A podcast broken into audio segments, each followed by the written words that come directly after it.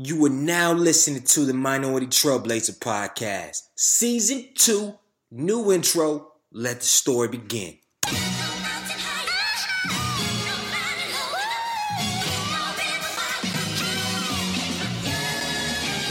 One time for the lovers, two times for the ladies, three times for the brothers, four times for the babies.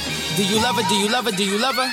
Do you love her? Do you love her? Do you love her? Do you love her? Do you love her? Do you love her? Do you love her? Do you love her? Do you love her? Do you love her? Do you love her? One time for the lovers, two times for the ladies, three times for the brothers. Four times for the babies. Do you love it? Do you love it? Do you love it? Do you love it? Do you love it? Do you love it? Do you love it? Do you love it? Do you love it? Do you love it? Do you love it? Do you love it? Do you love it? Do you love it? Do you love it? Do you love it? Brown skin, love a brown skin, love a brown. Brown skin, love a brown skin, love a brown. She my brown skin, love a brown skin, love a brown. She my brown skin, love a brown skin. Hold me down. Welcome to the Minority Trailblazer Podcast, and I'm your host, Greg E. Hill, the culture change agent. Man, I'm excited. You know why? Because I looked on the homepage a couple days ago. I saw black voices in business, and then I saw the boy Mug, top 10 black boys in business. Man, I was excited. And most importantly, I was excited because I saw so many other podcasts that I didn't never know about. So I didn't been listening, Googling, researching, following, snapping about all these other podcasts, and I'm excited to hopefully interview some of those guests and talk with them.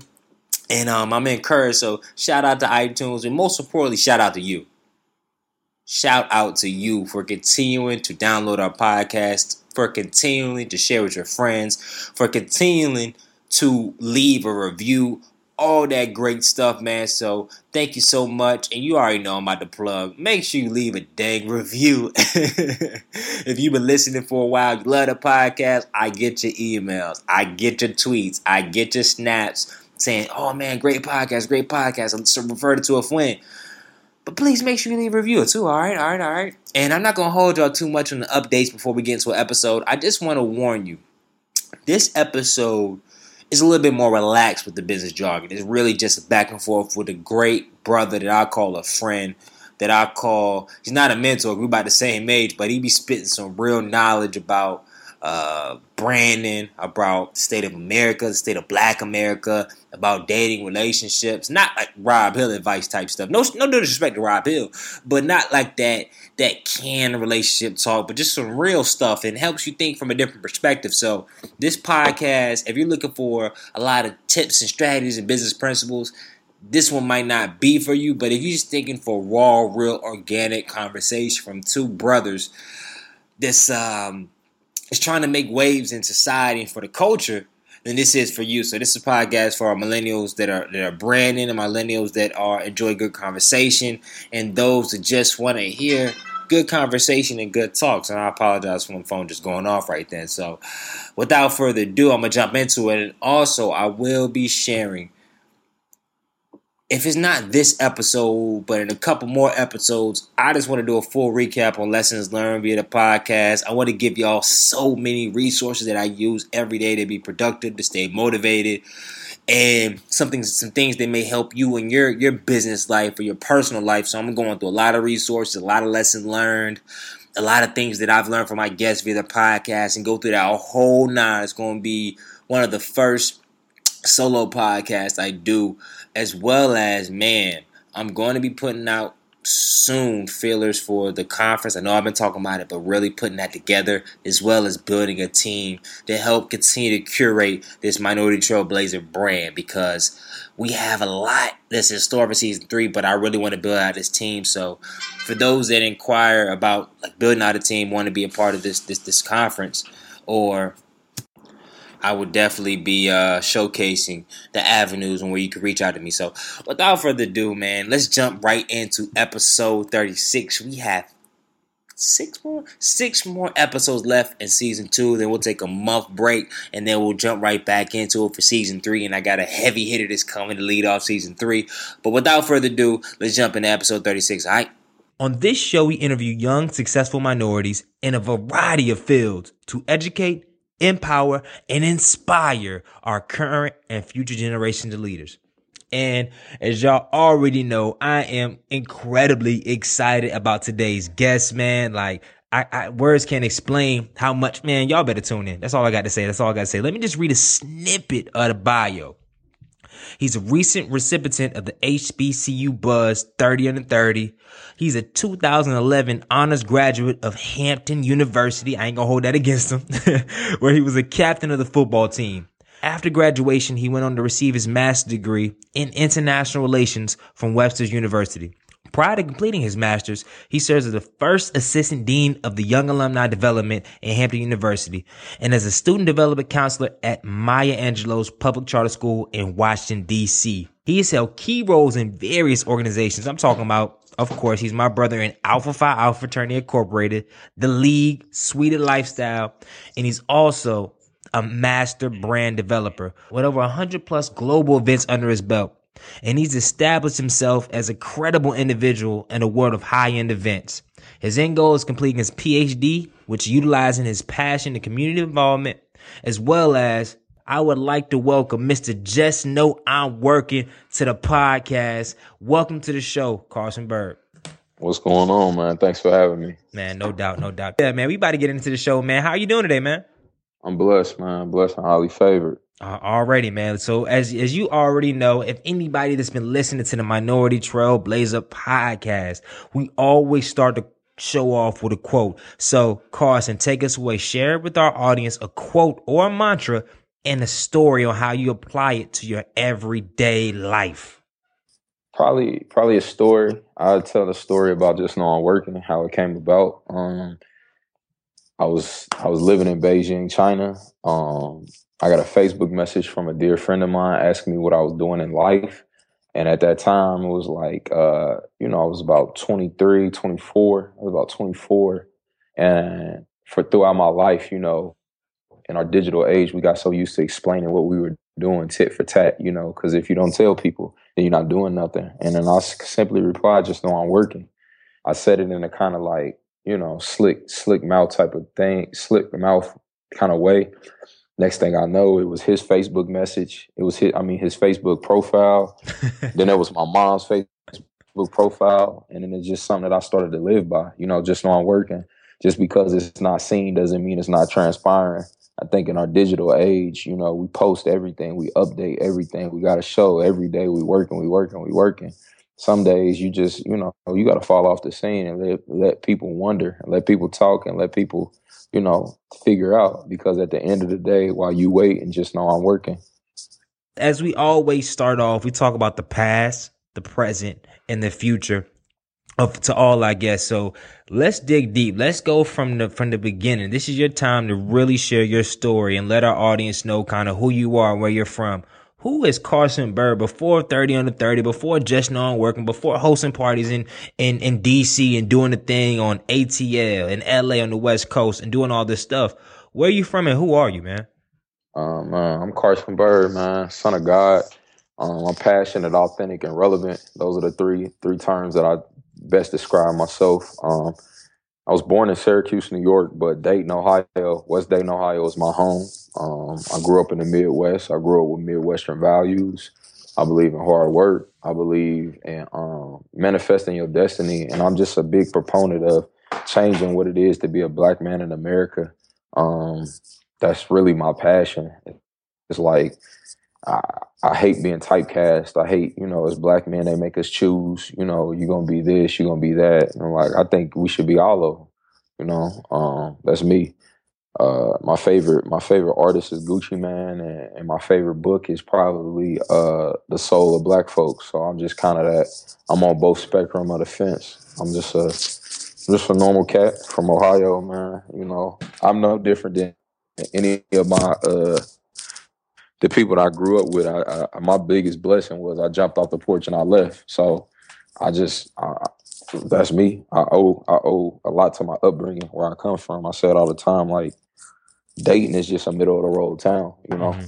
you got white collar, you got blue collar. Um, very very good athletic base. We all grew up in a factory, so we got that that that system, that that hard work work ethic. Um, black, white, Jewish, Mexican. Like it's just it is what it is And then I grew up in a place where like I went to all black high school. My dentist was black, my lawyers was black. I just grew up around black excellence. So what I'm doing now is what I'm like. I don't think it's too special. It's just this is what I'm supposed to do based on how I was raised. Nah, I got you. I got you. Who, did did you uh, do you have any siblings? I was raised in a single parent household. My mother and her sister raised me. My aunt has a daughter, Ria, which is my sister in all sense of the word sister. We've been together since she was born. So yeah, like I grew up in an all female household. So um, a lot of female cousins, aunties, grandmas, and stuff like that. And I was one of it was maybe out of sixty, uh, uh 60 people in the immediate family. It was maybe like 11 males. So mm-hmm. a very female dominant family. But it also gave me my, my drive and my passion because them as women being able to accomplish a lot of things in business and entrepreneurship, it gave me the motivation to jump off the porch at an early age. I got you. When you say business and entrepreneurship, did your family have a background in that? Like, what kind of gave you yeah. this exposure to it? Can you can you talk to that?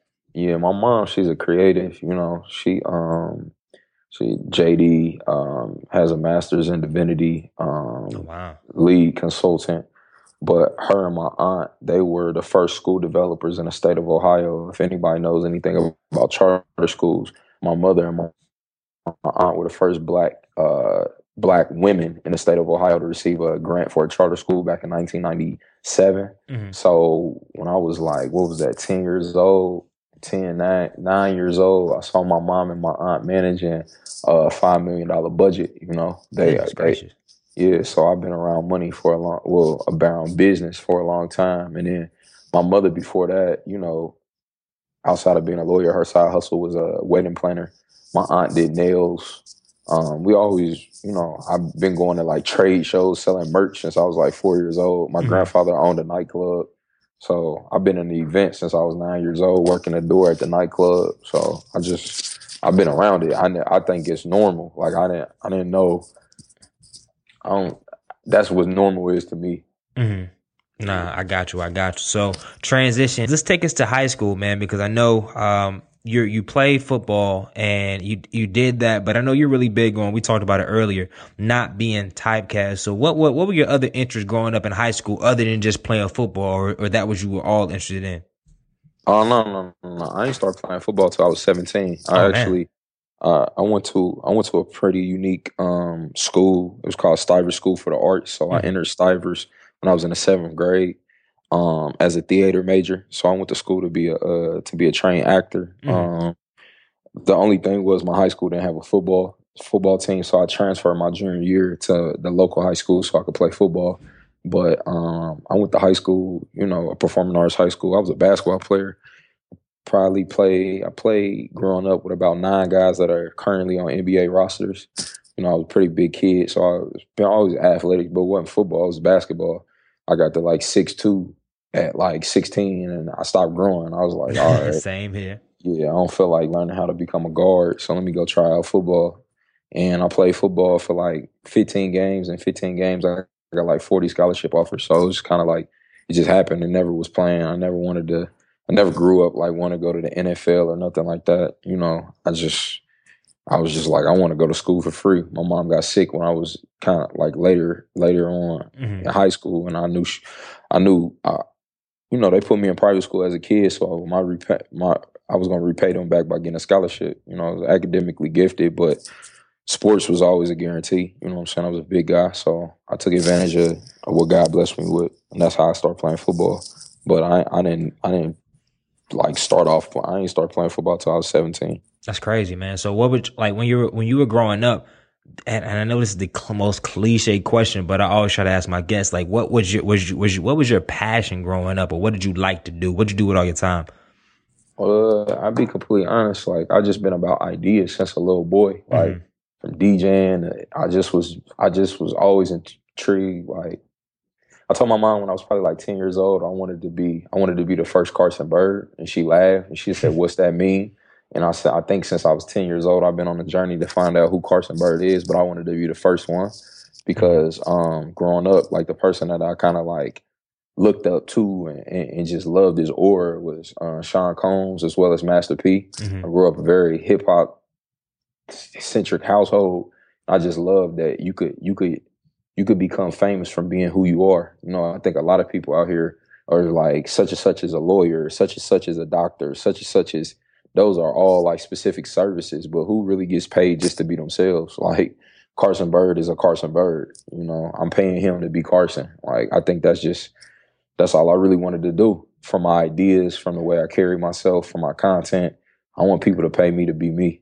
Mm-hmm, mm-hmm, mm-hmm. So, so how could I mean just just off the dome? How could somebody just in general, if they just came, Carson Byrd, man, I admire what you do. I admire you being your own brand. How can I be me? Because I mean, e- even though there's a lot of people that, that ask that all, question all the time. Like, I mean, about passion, about I'm trying to be more myself. I'm trying to be more confident. What advice would you give to somebody out there that is just trying to find themselves? Cause I mean, it seems like you're very comfortable in who you are, but what would you tell somebody? What would you, what, what would you try to walk them through to be like, yo, I just want to be myself? Uh, I don't know. I think, uh, like I go back to just not working, just not working component um, we go through failure. You know what I'm saying? When you are perceived failure and stuff like that, that make you reevaluate who you are as a as a person, especially as a black man. But for me, it was just like I became Carson. I'm not gonna say by accident, but I guess it was God. It was God, God ordained. But I ain't had no other choice. Like a lot of, I was put in certain situations where I had to be Carson. You know, like I, I didn't have time to wait to become a doctor or a lawyer or this. I had to make money right away. So it was like how I'm gonna make it. I, I, know what I'm good at. I'm excellent. I'm an excellent um, talker. You know, God blessed me with the gift of gab. I understood how to connect with people. Um, I don't know. I, to answer the question, I would just say be be I think this is the, the issue with people though. They don't know how to be themselves unless they know how to make money off of it. You look at a lot of guys oh, that are man, rappers, say that like, again. Goodness gracious, boy. Yeah, and that's that's the that's the wrong way to be about it. Like you should be who you are with zero dollars in your pocket. But a lot of people are who they are based off of what's gonna get them paid. And that's why you have so many people. I hate I hate this thing. Uh re-strategizing my brand. You should re-strategize your brand if you want honey. If you if you if you are who you are, you you re-strategizing. Now you, I mean, you could take more pictures. You know, you could take, like, yeah, but it, how you gonna re-strategize who you are? You know, what I'm saying, and and I think that I would say to answer to the question is a lot of people get into business before they find out who they who they are as a person or who they are as a man or who they are as a woman. Mm-hmm. Once you are secure with who you are, then you could be secure in your business. A lot of people start making money before they find out who they are as people. I'm a prime example started off in hip hop promotion. I was the promo gorilla. I loved it. I was killing it. And then it was like, ah, I don't know if I really want to promote gun violence and, and, uh, promiscuity. Like, I don't know if that's really sit well with me. But I wouldn't have had to transition or had to readjust if I would have knew who I was as a person. But that's what growth. That's what growth is about. So just take the time to really get to know who you are as a person. You know, and, and you know, I used to talk about upcoming projects I'm, I'm, releasing. I'm actually doing a personal development, uh, personal development component to the Just Know I'm Working brand. It's mm-hmm. called Gotta Know Yourself. And I think once people know themselves, like it, it'll be a lot easier. A lot of people out here lying to themselves. Shit, I, I used to lie to myself, like I, I can do X, Y, and Z, and now I'm just brutally honest with Carson. Like Carson, not, not gonna do that. Not talking about talking to yourself in third person, but just being honest with yourself. Like mm-hmm you know, every aspect of life, you know, health, dating, business, people just saying yes because they want the money, or yes because I need to get this ring, or yes because I, I like, man, you know that you you going against who you naturally are, and when you do that, you're never gonna be successful. You you hit that on the head, and it's crazy. Anytime somebody asks me that question, I'm always perplexed. I'm like, bruh, I I I can't. First of all, I can't tell you who, who, like how to rebrand yourself or how to be yourself like or, or how to increase confidence. I mean and honestly i don't even feel comfortable giving you strategies because the fact that you asked me that question i mean this just it's all on you. Like you know a lot of times we ask questions we already know the answers to. So it's it's more so like you said just understanding who you are and just taking that time to reflect because i thought i was weird that every week I just sit down at the end of the week, look at my week and say, okay, what good happened? What bad happened? Um, what do I need to improve on? Blah, blah, blah. But then I realized I was telling other people what I did. And a lot of people really don't ever reflect. And it's like, yo, you just living life, just going through stuff or, and you can't, you can't even know how much you've grown unless you kind of assess kind of where you are. it's kind of it's a it's a very different a very different space and i'm glad i'm glad you definitely brought that up. So now let's transition to the current your current day to day like i mean if you can walk us through how did you get to like be and i understand you have it back in your day when you were, were growing up you saw it but now like i said you are doing a global consulting, you are working in events management, you're going coast to coast. How did you even get to that point? And once you take us there, I want to see, I want to ask, what is the lowest point you've been at? I'm working on a lot of stuff. Like I'm trying to get get a mental to understand. Like I've never wrote a business plan down. I never I never mapped out anything. I just was like I was a big proponent of doing. You know what I'm saying? I think a lot of times like for me, I'm a thinker. You know what I'm saying? I believe in understanding who you are as a person, and I, am very much uh, into philosophy and religion and stuff like that. I try to figure out the answers, you know, but figuring out the answers require a lot of time. And for me, it was like one thing I've never been as patient. I'm working on that as I mature and I get older. I made a lot of decisions, or I made, I've been in a lot of situations that I could have prevented if I was a little more patient. But me, I just was like, I just start, I just start getting to it. Um, the events just kind of came naturally to me. I love people. I think the quickest way to change the world is the gathering of people. Um, you put a lot of people in one room. You you you disseminate one idea. I think a lot of people will gravitate to it if it was presented the right way. Um, traveling from coast to coast is just I've been blessed. I've been blessed, and then also I'm gonna be honest with you. Is I tell people it's two types of life you can live. You can live a comfortable life, or you can live an uncomfortable life. I live a very uncomfortable life, but to live to to to to experience what I've experienced, I had to be uncomfortable. You know, a lot of people at Ernst and Young's, a lot of people doing a lot of good things, and I got the house. You know, it's just depending on what looks, what success looks for you. Mm. You know, I'm 27 years old and I employ people. You know, people people pay their bills because Carson, what Carson does, I, that's a boss to me. I could, you know, I could be doing some other things in my life, you know, sitting at, you know, doing some other things. And it, it's a frustrating thing, you know what I'm saying? It's frustrating because you don't, I don't know if I'm doing it right or I'm doing it wrong. I just know every day I pray to God, thank you for allowing me to get another one. And I pray today is the day that I, you know I'm saying? I make it, I'm, I make it big. And I wake up every day saying that. And hopefully, you know what I'm saying? Prayerfully, you know, while, while I'm waiting, just know God is working, you know, that's all I could do. But I, I got into entrepreneurship by for real brute force, man. As like I said, as a black man, I'm really big on that. Like I didn't grow up with a father, but I I, I look forward to being one mm-hmm. and understanding what it what what sacrifice is and being able to create a system or a template for my son to flourish. Because I, I wasn't I wasn't always blessed with that situation. When I graduated from my master's, I applied to over 170 jobs. I went on maybe like 60 interviews and I got told no. And after a while, I became very depressed. You know I'm saying? I started to look myself in the mirror like, damn, maybe I'm not who I say I am. And it was it was two it was two decisions. It was either keep applying for jobs or start making your own money. So I just went back to do, doing doing what I knew how to do. I know how to do events. I know how to public speak, and I know how to develop brands digitally. And that's what I do for a living. So I, I, link with people if they want to develop their brand.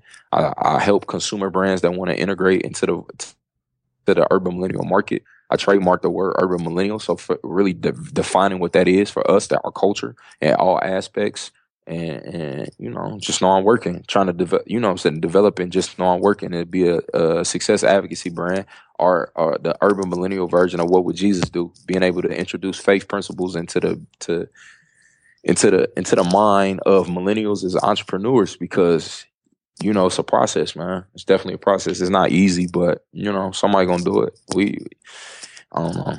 Yeah, I would I would say the be, the the biggest lesson that millennials have, or the biggest blessing that we have, is we go through business development while we're also going through personal development. At the end of the day, they both gotta happen, but it's it's it's so magical when they happen at the same time. It hurts it's difficult, but at least we getting it out the way. So we walking in at 35. We already know. I know who I am as a man. I know mm-hmm. who who I am as a business owner. I'm ready to rock and roll. Instead of getting to the money and then you got to go find yourself, or find yourself and then you got to go find the money. Shit, we blessed because it's happening at the same time. Nah, you hit it. You hit it. You hit it on the head, man. There's a lot of things to grab out of that, and the, the two things that I got was it's a quote that I heard from ET, but I don't know if he's the one that said it. But he said, "Go where you're appreciated, not where you're tolerated." And I think when you spoke about the applying for all those jobs and not getting hearing back from any of them. And it's like, yo, but then in your space, you're you're appreciated. You're appreciated for your insight about the urban millennial. You're appreciated about your savviness as far as marketing, as far as event promoting. You're appreciated for your communication style and whatnot. And that is that, honestly, that is the biggest key in itself. Cause I have a similar situation. I mean, I, I, I have multiple corporate jobs. I mean, working for General General Electric, working for Johnson and Johnson, had crazy internship experience. I mean, and had crazy real world experiences. I threw parties myself. I did all that. And when I got when I left my job, and I started speaking full time. Things didn't work out as I thought. And I applied to like yourself. I applied to like 300 and I got like 20 callbacks and no, and one company gave me a job and check this.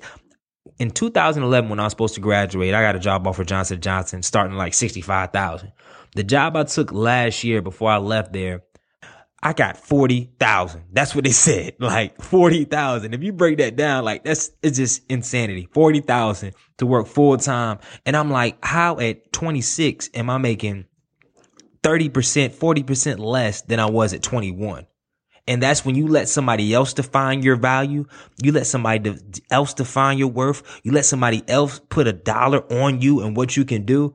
That's the type of stuff that happens. And I just, I love how you said at the end of the day, you started to find your own reality. And I think that's a major, major key. You know, gotta know yourself. Like you gotta be, you gotta be fortified in your flourish, man. You know, uh, for a long time, like I, like I, and, and the thing was, it was like, I'm learning, I'm learning.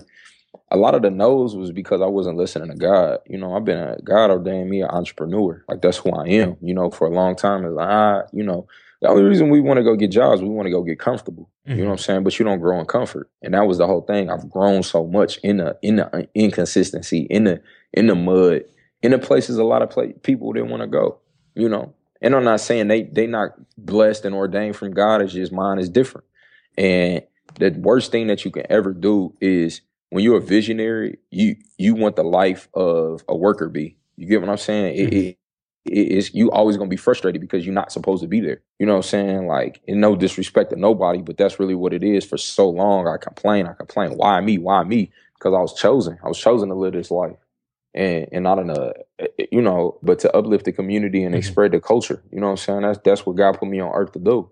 To be a thought leader, the one to take the risk. I'm the guinea pig. You know, I pray from this interview, a cat coming behind me, two years younger, five years younger, ten years younger. He don't got to go through what I had to go through you know, it's frustrating because I got to be the one to take the risk, but you know that's what leaders do. They yeah. take the risk for everybody. Yeah, you hit on the head, man. And to speak on it, to stay right there, what you had to go through. Can you can you share with our audience the top two challenges you have encountered over the last couple years, and what did you learn from them? And and and tell us what a story. Bring us there. Bring us to those moments. Man, I don't know, bro. I don't, I don't be like I, I just keep it player, man. I've been through a lot. I would be honest with you, man. I graduated. I graduated well August 2013. You know what I'm saying? I had $150 in my name and two bags of luggage. I landed in DC. I had no car, no job. You know what I'm saying? I was living at Howard Divinity School in a dorm. I had to end up taking a loan out just to to get a place to live. You know what I'm saying? Mm-hmm. Like to eat ramen noodles. You know, and, and, I was walking. Like you know, it was a low point, but now that I look about it, it was also my glow up point. It's helped me find out more about me. You know what I'm saying? Like I'm the type of guy you put me in a room with ten tigers, I'm the one that's gonna walk out. And and, and God put, put God put you in positions to see what you really made of. Think we we look at it as a as a as a negative, but it's really a positive because most people, you know, I I live by this this saying. You know what I'm saying? You gotta be able to stay solid in the drought. You know, like a lot of people, a lot of people say they solid until that drought come. Mm-hmm. You start to see them shaking like leaves. You know what I'm saying? it was like I put I got put in that drought and it was like sink or swim. 150 to your name, you know what I'm saying? By a, by a, by three months, I already had a thousand dollars in bills. You know, mm-hmm. I don't owe. The, I can say this: uh, Carson Byrd don't owe nobody no money. Mm-hmm. So that, yeah, that's that, that's the testament inside. yeah, I don't owe nobody no money. Put it like that, and then uh, probably another thing was just personal. You know what I'm saying? Going going through going through relationship issues. That's probably what grew me up the most. You know what I'm saying? I was probably the most humbling. Because I tell you like this as a man, when you're going through business development, you're going through pressures and your girl leave and your girl check out on you, that's really the making of a man. Because, you know what I'm saying, whoever you spend the most time with, it give you the most confidence. And when that person leaves, then you look at yourself and say, Am I really who I am? And you just gotta fight. You gotta fight. You gotta fight to sustain your dignity. You gotta fight to sustain your mind. You gotta fight to sustain to sustain your your swag. You know what I'm saying? Like man, this that was that was what happened to me, man. You know what I'm saying? Like I was down bad, but I made a decision. Like I don't think nobody down bad. We make a decision to be hurt. You know what I'm saying? It sucks. Like it sucks because it's like you can't delete the pain, but you make a decision to let the pain enhance you or influence you. I made a decision you know, like at the end of the day, I'm still Carson Byrd. You know, nah, I made some mistakes with it, but it's all good. And you got us to the sweet spot because I don't think we've ever talked about it on this show, but I want to talk about it because I know we have a lot of females listening in, and I just want to pick your brain on it. Voice of the Urban Millennials. As a grinder, as a guy that's always working and puts a lot of stuff on his back, what is your thoughts on maintaining, or if it's possible to even maintain a healthy relationship? Because nah, it's it's it's. to See, the thing is, I'll be I'll be completely honest. I think one thing that urban millennials don't do is we we don't allow variables to come into situations. We like to compare, but we don't compare variables. You know, I can never say I'm anything like you. You get what I'm saying? Are you anything like me without saying we have the same variables? It's one thing about black people in America that we don't do. You know what I'm saying? We started 400 years behind. Mm-hmm. You know, and then we say, "Hey, we're still behind." Yeah, because it wasn't the same variables. Know, nobody from any other race can tell me black people are not amazing and not doing what we should be doing right now. Even with all the mishaps and the, you know the the trials and tribulations, we still ahead of the game because nobody could be dealt the cards we dealt and get there. But, but in relationships, I would say this: difference between men and women, and I, this is what I've noticed is once a man figures it out, he's ready to go forever women go through a lot of more phases and learning themselves as people. There's mm-hmm. nothing wrong with that. They learn themselves, you know, because girls are mature faster than us, you know, but they mm-hmm. always think that they got it more than we do. And then it's like, but when a man gets it, if he gets it at 25 or he gets it at 31, once he gets it, he's going to be solid in that foundation. And I think with us, that black people, like entrepreneurship is, it wasn't taught to us culturally. You know, like it's not a thing. But in my ham, my family, it was. So when you date a, you when you dating somebody that doesn't understand entrepreneurship, they you'll never you, the relationships. A lot of relationships just won't work, and it's not because of love. It's just because of practicality. Mm-hmm. You know, like girls right now, like just know I'm working. What success looks for everybody. Success for me never was being a husband. I wasn't raised to be a husband or a father. Oh man, like I wasn't. I wasn't raised that way. You mm-hmm. know what I'm mm-hmm. saying? I didn't grow up with a father. I didn't grow up with a, my mother having a husband. I grew. I, I was raised to be successful successful for me was being a business owner and being able to employ people and be able to say no and yes on my own terms. That was success. Love was never success for me. I know I fell in love and I was like, cool, this is cool, but like I'm not thinking about marriage. I'm not thinking about having no kids because I'm not rich. But then you dating somebody and success for them was getting a job, graduating, getting a master's, getting a ring. And, you know, girls Where's my ring? Give me my ring. Give me my ring. I deserve it. I worked hard just as much as we complain about, you know, I apply for 150 jobs. That's how I think a lot of times be in relationships and dating. I've been on. I'm tired. I've been on 150 days. Where's my ring? Where's my ring? Are yeah. you gonna give me my ring? I don't know if you've seen this or anybody on the podcast seen this. They got a little clip from New York from Flavor of Love. She on that new show, the 15 Seconds. Uh-huh. she on a date with the dude. She said, "I'm ready. I'm ready for a ring. I'm ready for my eggs to pop. That's how a lot of girls be. Like they don't care about that dream. They don't care about you grinding. They care about that ring because that's what define for a lot of women. That's what defines them as successful. I'm a business owner. I got my ring, girl. Got my babies. What is you doing? I'm better than you. So they looking at you to speed up your flourish. Like, yo, Greg, you need to speed this hustle up because mm-hmm. because these girls are beating me. Too many girls on Instagram got proposed to and they and they're beating me. And I've been with you too long for not me not to to beat them out. Mm. You're making me look bad, Greg you're making me look bad.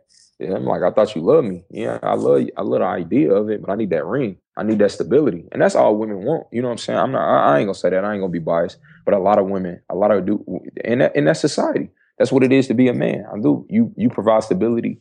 You provide stability. And it's a lot difficult for us as millennial men to do that because in the marketplace, I graduated in 2011, same with you, was no jobs. And to be completely honest, women are climbing the corporate ladder a lot faster than us. They jumping, they they out here getting it. Yeah. I mean, there's nothing wrong with that, but you also got to extend. You, you, it's variables though. If you understand that, you know what I'm saying. You, you like we, you know what I'm saying? We're not financially behind. It's just, and you got to know yourself. Yeah. I think a lot of it, we we lying to each other.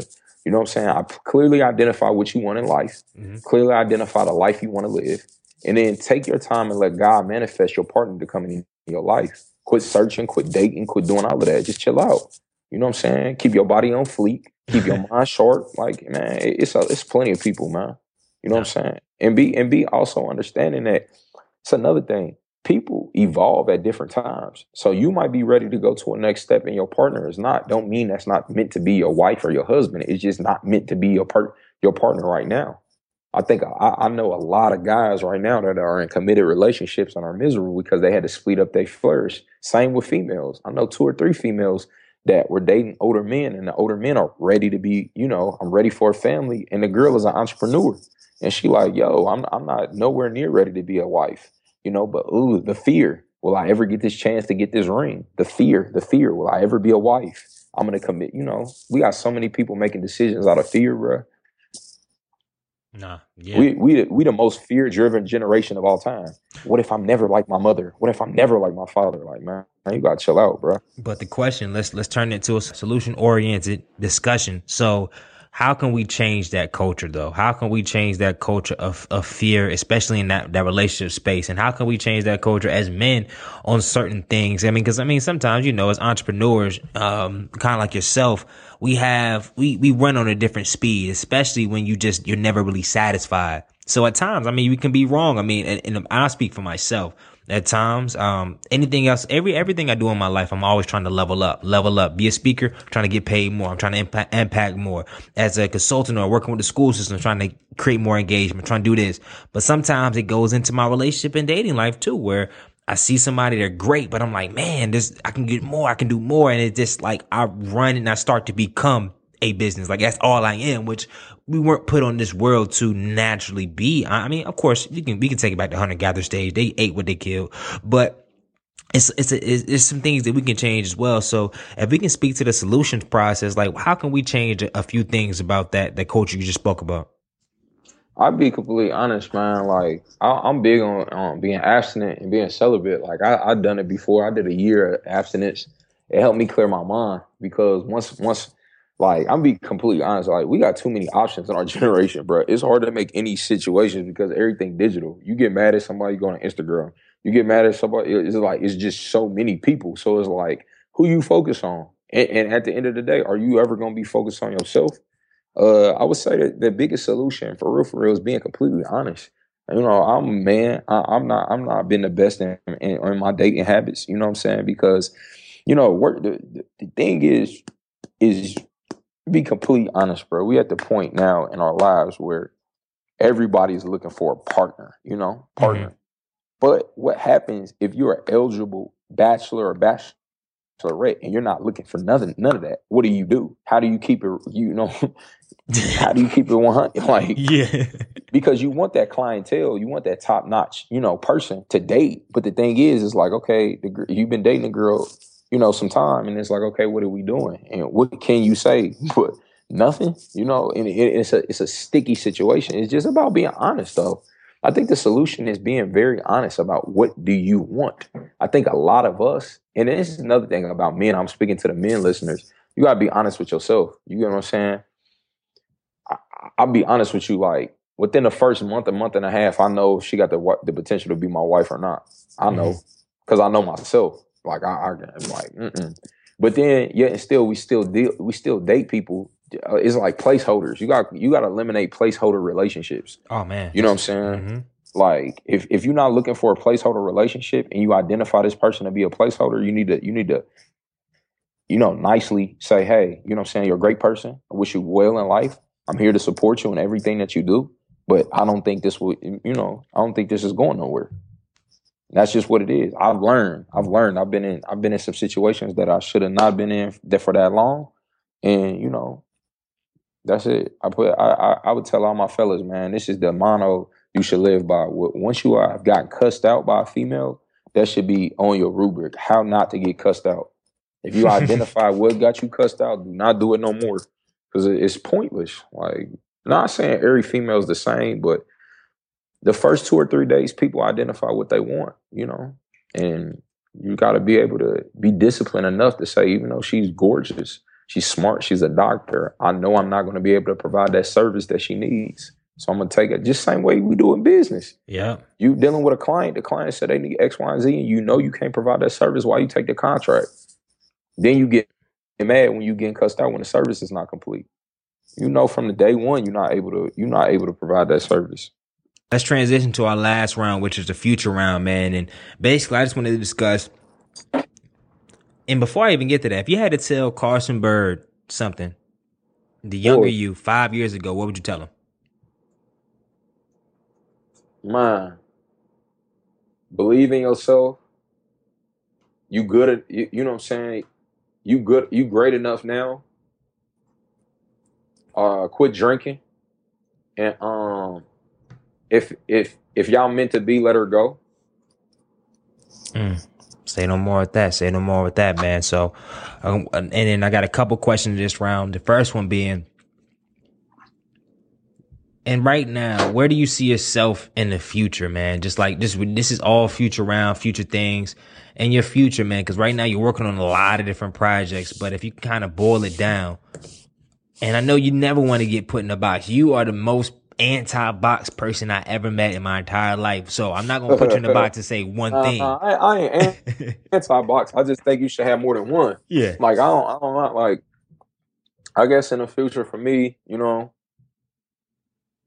probably gonna be I, I'm I'm you know I'm gonna be the mayor of Dayton, Ohio. I'm gonna I'm gonna get in the political space. I'm gonna go home and get my hometown jumping. Like I love my people. I, I think I think it's I think it's prime real estate. I think it's that place, that time. I shouldn't say that, you know what I'm saying? Because like now, you you tell people everything they gonna watch. So Oh, I don't know. I just say let, me- let, me, let me not say that.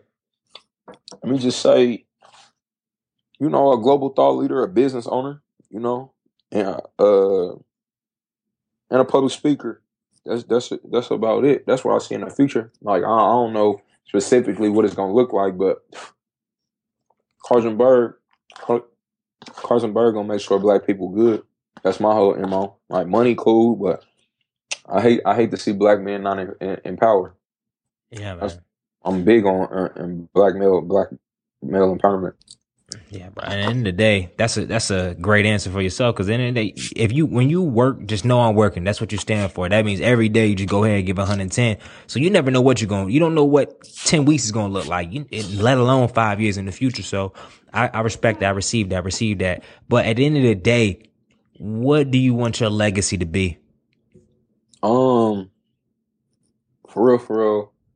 Uh, when, if it's all said and done, as long as I I have my son, and he said, you know, if I can if I can eliminate fifty percent of the mistakes I made for my son, man, I, I did a great job on earth. Mhm. It's really what I'm passionate about, leaving a legacy with my with my offspring, man. I want my son to be proud of me. I don't have no children, but whenever I have a son, my son, my daughters should be proud of me.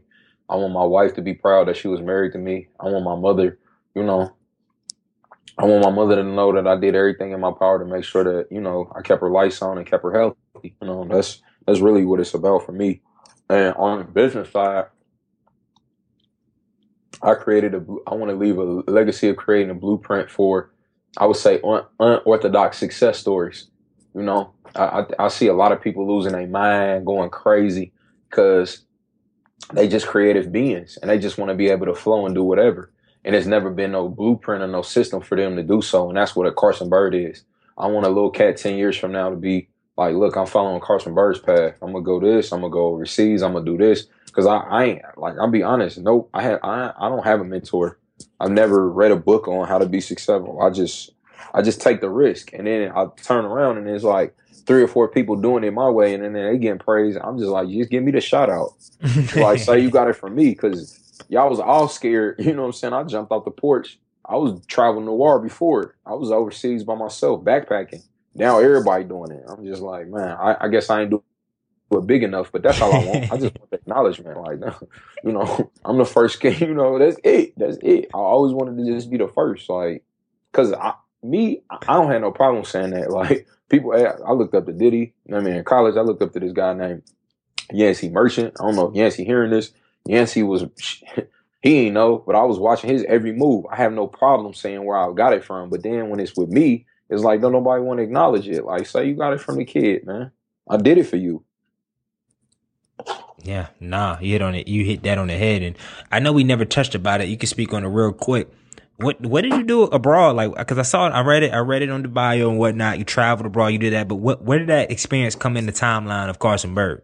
Man, so I'm be honest with you. Like I got accepted in that program when I graduated. You know, I graduated May 2011.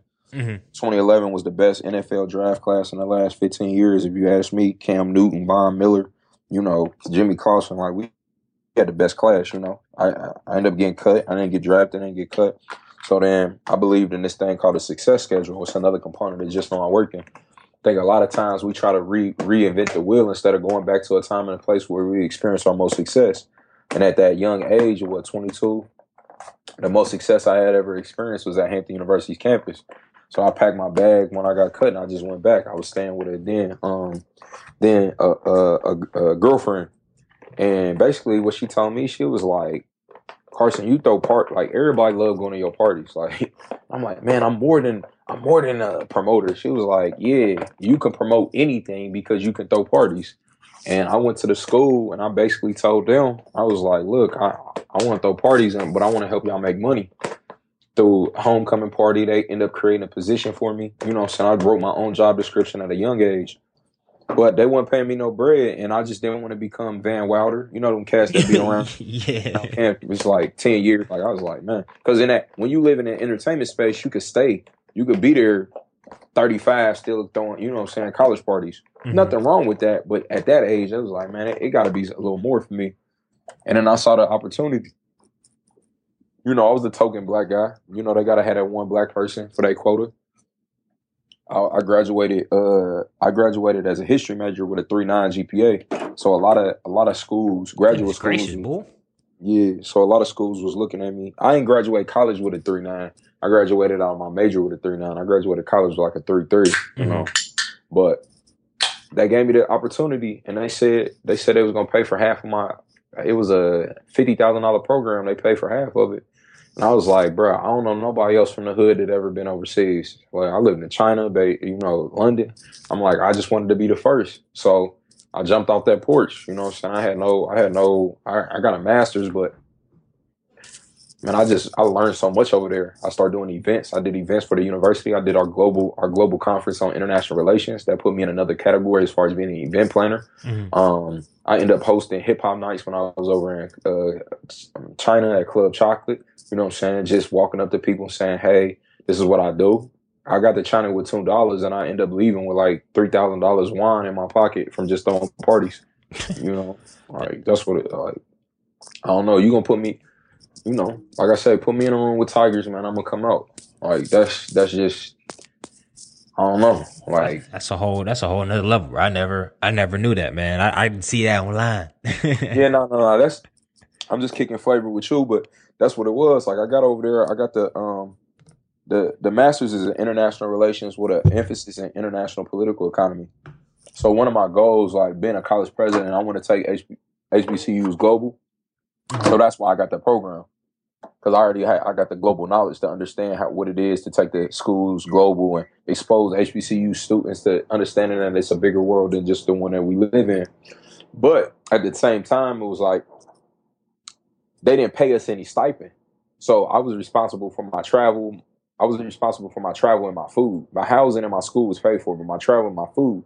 So it's like at that time, it was right after, you know, this is 2013, 20, yeah, 20, 2012, 2013. And we just coming out of the global recession. So the US dollar it was at its weakest point in the last 30 years. Mhm. So the money that I had saved up really was cut in half when I got to the Eurozone.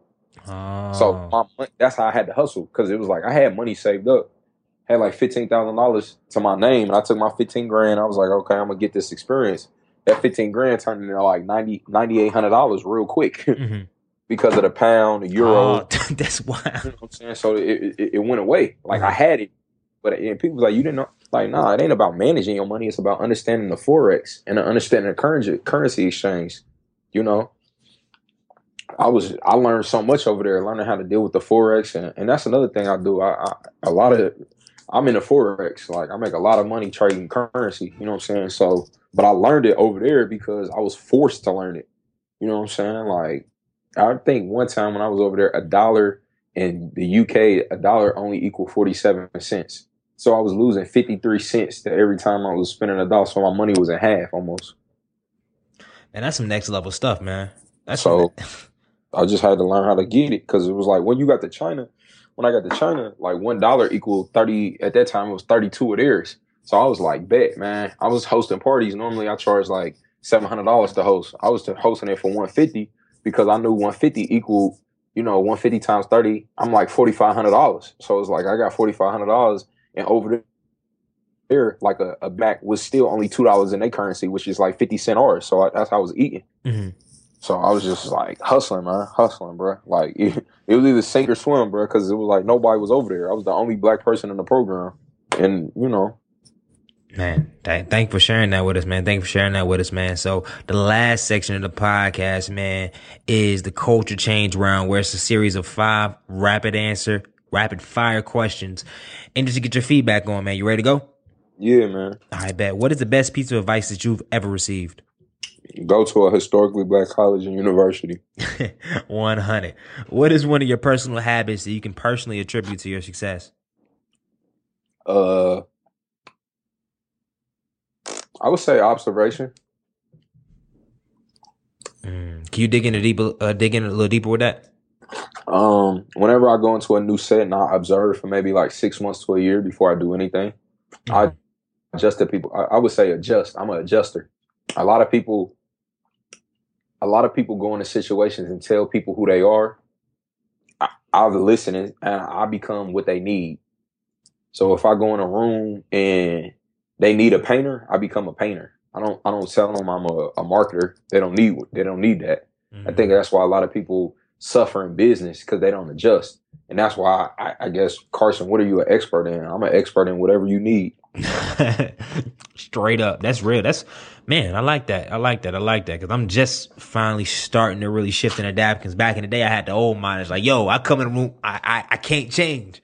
But as mm-hmm. I kind of grew up and matured, and honestly, really assess my skill set that's when I started to be like, oh, I can do that. Oh, I am that. I I can give strategic consulting advice on student engagement. I didn't think back in the day if you could if you didn't if you want to look for a speaker, then I couldn't be of no value. Mm-hmm. But once you really reevaluate and and think, then and I think that comes with just humility as well because you can easily walk in the room and be like, "Well, I've done global events in X, Y, Z, blah, blah, blah." Nah, but, bro. But it's not. If they ain't asking for that, and you sharing that is gonna make you look like like what, bro? At the end of the day, I'm learning one thing: key component. Nobody care. Nobody cares. You know what I'm saying? Amen. Because everybody, everybody out here trying to get it. You know what I'm saying? So I respect everything.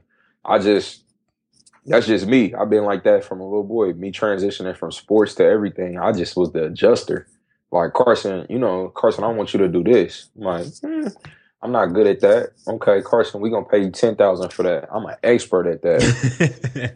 you wanna pay me ten racks? I can do that for you. What is your favorite book and why? Mm, I would say, uh, "As a Man Thinketh," um, by James Allen. Mm-hmm. Um, it's probably the shortest read anybody's gonna ever read. Um, women, females should read it too, and it's just about changing, changing your mentality about what where you are. You know what I'm saying? I was a born pessimist. Um, I'm bi- I'm big in metaphysics, metaphysics and things of that nature. I'm a Scorpio. Scorpios, we very black and white. We very realistic. We look at the end. You know what I'm saying? We look at the we look, you know sometimes we look at the the glass half empty, mm-hmm. and that book helped me to look at the glass half full. So I think that that book changed my life. And then um, my other literature that I really liked the most growing up was The Great Gatsby that's really who I passion my part pattern my my um pattern my life after. He was very mysterious, but he had a lot of power. I really love that. Like Carson, what do you do? I don't know. You know, I do whatever you say. you, you still want to be around Carson. And I just love that about the Great Gatsby. Like he was able he was able to you know navigate a life that he could have never that if he would have told his actual where he came from, he would have never been able to navigate the way like he was able to navigate. He adjusted. He adjusted to the people. He found exactly what the people wanted and he became that. Mm, that's real, bro. What inspires you the most and keeps you motivated? Uh I would say my mother. My mother, my mother, she stayed for breast cancer survivor. She got diagnosed in 2003, 2016. She been living with it for 13 years. Holistic medicine. She been through it all, you know. And I ain't never seen her complain or cry ever. She ain't never said, God, why me? She just kept it funky. She made a decision to live and she kept living, good or bad, but she ain't never die on me. So, I mean, that's I, I learned a new. I knew I, I, found a new appreciation for for women through seeing my mother. You know what I'm saying? They they got they can go through some things I don't think men can go through. So that's my motivation. Like if she can if she can wake up every day, she make a decision every day to live. I can make a decision every day to fight. Say no more on that one. If you were the president of the United States, what would be the first thing you would do? Mm. I would the first thing I would do, I would probably uh I would probably delete the Federal Reserve. I would make a federal I would I would delete the Federal Reserve to, to, to balance the market, to balance the budget. It's too it's too many it's it's not enough people of minority descent to have their hands in the banking world. And the fact that we pay uh, government taxes to a privatized bank, I don't believe is right. So I would eliminate the Federal Reserve. That's what I would do. Mm, that's that's a very very mature. I've never heard that answer in this before. I've heard cookouts. I've heard I've heard a lot of stuff, but nah, I love that. I love that. I love that. The last question of the whole podcast, man, for right now is if you had one wish, right? If you could change one thing about society, most specifically our African American culture, what would it be and why? Black culture.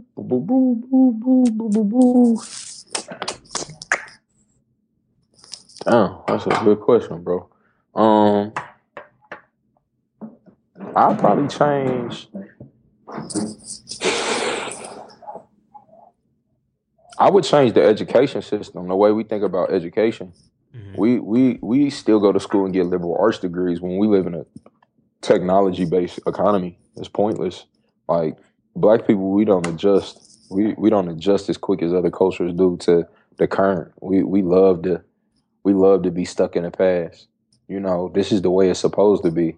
Only thing that should stay, remain the same is your morals, but everything else could, could should change.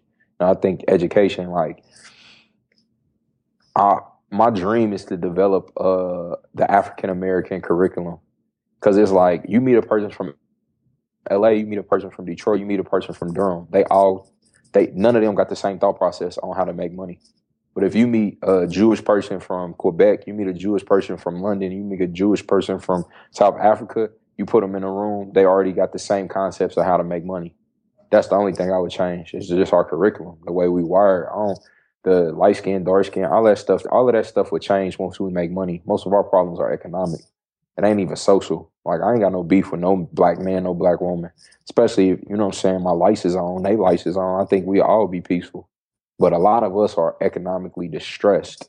We live in we live in economic war zones, and they want us to function with normalcy. You can't for, function with normalcy when you're stressed economically in a capitalist society. It's, no way. It, it's humanly impossible to keep saying God gonna fix it. It's like after a while, it's like man, you gotta create a system. Yeah, and after a while, you're gonna start resenting God, and then exactly. And, then once, and once that comes, then that's a that's a whole nut. You, you feel me? Yeah. So I'm saying get your money together and then everything else will fall into place. Not saying I'm not saying everybody deserved, you know I'm saying everybody should be a millionaire, but like I do believe in a lot of socialist principles like education, healthcare, and as well as homing. Homing and food. Like is every black person should have that. You should never be stressed if your life's about to be cut off where your next meal because then you start to see the vile nature of human beings. You eliminate the the, the fear, you eliminate vile, the, uh, the vile nature. I believe so. Yeah, man. Yeah, man. Nah, you hit on the head, man. You dropped a lot of, a lot, a lot of jewels today, man. So for our audience, for everybody that's tuning into this podcast, where can we find you on social media? And where can we get, if we want to reach out, get in contact to see what you do or what you're all about, where can we find you at, bro? Um, you can, you can check out the site, um, carsonbyrd.com. That's C-A-R-S-O-N B-Y-R-D.com. My Instagram is carsonbyrd.com, but it's spelled out with one D. So it's C-O C A R S O N B Y R D O T C O M. It's the same on Instagram as well as Twitter.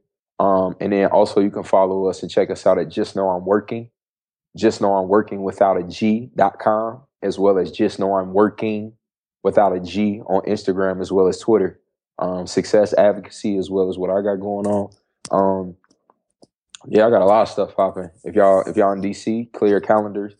August 12th for the Black Alumni Networking Expo, uh, as well as check out Word of Mouth, um, hip hop karaoke, uh, hip hop karaoke for the urban millennial, and then um, check me out on, on, on the Minority Trailblazers podcast. I mean, what else we promote, Greg? They can find me everywhere. Yeah, bro. Everywhere, like as, as when, this, when this show hit the hit the fan, man, it's going you gonna have we gonna have all that and more, man. So from the bottom of my heart and from from everybody from Minority Trailblazer Nation that tunes in every week, has downloaded, has rated the podcast, and has us as one of the top urban millennial podcasts on the market. We'd like to thank you, man. Thank you, man. Thank you, man. You, you done introduced me to something. I think I'm gonna, I'm gonna have to get my podcast game going, man. Nah, so I'm man, I- I- I- I- you. You shouldn't you didn't you should have been did that, man. Um, it's all about you know, it's all about time and getting your content together and stuff like that. It's all love.